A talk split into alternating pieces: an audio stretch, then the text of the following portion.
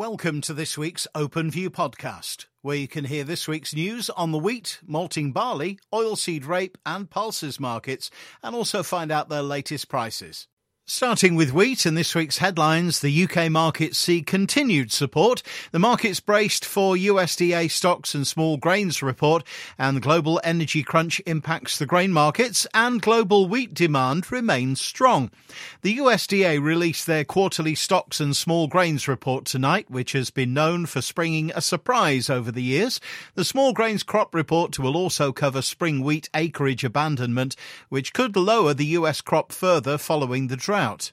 The report does not cover estimated US maize yields, but early anecdotal reports suggest them to be variable or disappointing and below the USDA's optimistic forecasts.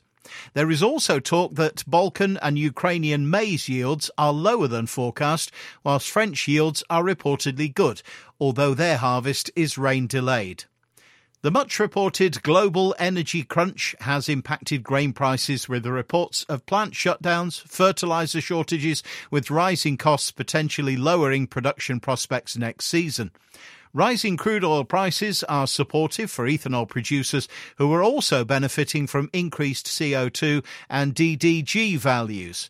The energy crisis is also raising concerns in China that they will have difficulty handling their harvest, which needs drying and processing, after some plants were asked to conserve electricity, stoking renewed fears of a surge in world agriculture and food prices. Global milling wheat prices continue to rise, with Algeria and Pakistan purchasing in excess of 1 million metric tons again this week, as it becomes increasingly clear that consumers have been wrong footed by the reduced availability in the EU, Russia, the USA, and Canada. The market will continue to battle headwinds caused by COVID, US debt ceilings, inflation, tapering, et al. But initial focus will be on tonight's USDA report, which could go either way. On to malting barley, where the UK markets see continued support. The CO2 market is resolved in the short term, and the fuel crisis to help beer sales. Market continues as before with the domestic market following the lead of the free on board market, itself being supported by European interest. There is ongoing debate as to final yields and what that means for the UK overall crop size. Feed barley remains in focus with the discount narrowing to feed wheat. Will that impact on demand? The market is trying to answer those questions while remaining conscious of the demand from the near continent. And with last week's CO2 crisis papered over for now, it is now fuel supply that's this week's hot topic. Hopefully, beer sales could be supported with the enforced lack of driving the fuel crisis has generated. Meanwhile, there have been inquiries for crop 2022 spring barley values, so worth checking with your local OpenField farm business manager for those values, along with the latest news and views. And the oilseeds headlines this week the Matif futures make new contract highs, the energy crisis is in full swing, and the pound weakens.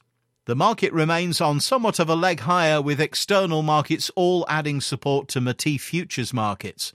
With the evolving energy crisis in sharp focus, linked markets have seen support with crude oil values breaching $80 a barrel, and this in turn has helped veg oil markets. Soy oil has seen steady gains over the week, with canola values also supporting the move with Matif futures reaching more contract highs almost on a daily basis at the moment, helped by the weaker euro, this has helped UK valuations.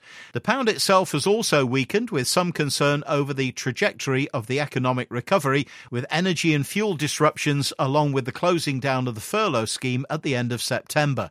Fundamentals remain supportive in the broader complex. However, China remains key in that in terms of their demand, which for now remains. If there is any change in this, then we could see the demand curve re-evaluated. And pulses, starting with beans, the market sees continued support led by the shippers, with the domestic market keeping pace. Some price differentials occurring for the quality of the beans in question, with moisture key in most instances. Domestic consumers focusing on spot positions with parcels for the nearby positions being offered. And peas, again, harvest is well underway, with samples reflecting some good quality available for the market. And finally, the grain and pulses price indicator starting with feed wheat for October, where the price is available on application. November 190 to 196. Feed barley, again for October, price available on application. And for November 180 to 186. Oilseed rape for October 515 to 525 x, November 520 to 530 x, and finally beans for October 217 to 222 x, and November 222 to 227 x. Thanks for listening. To find out more or to get our OpenView email, please speak to your regular OpenField contact or email us at communications at openfield.co.uk.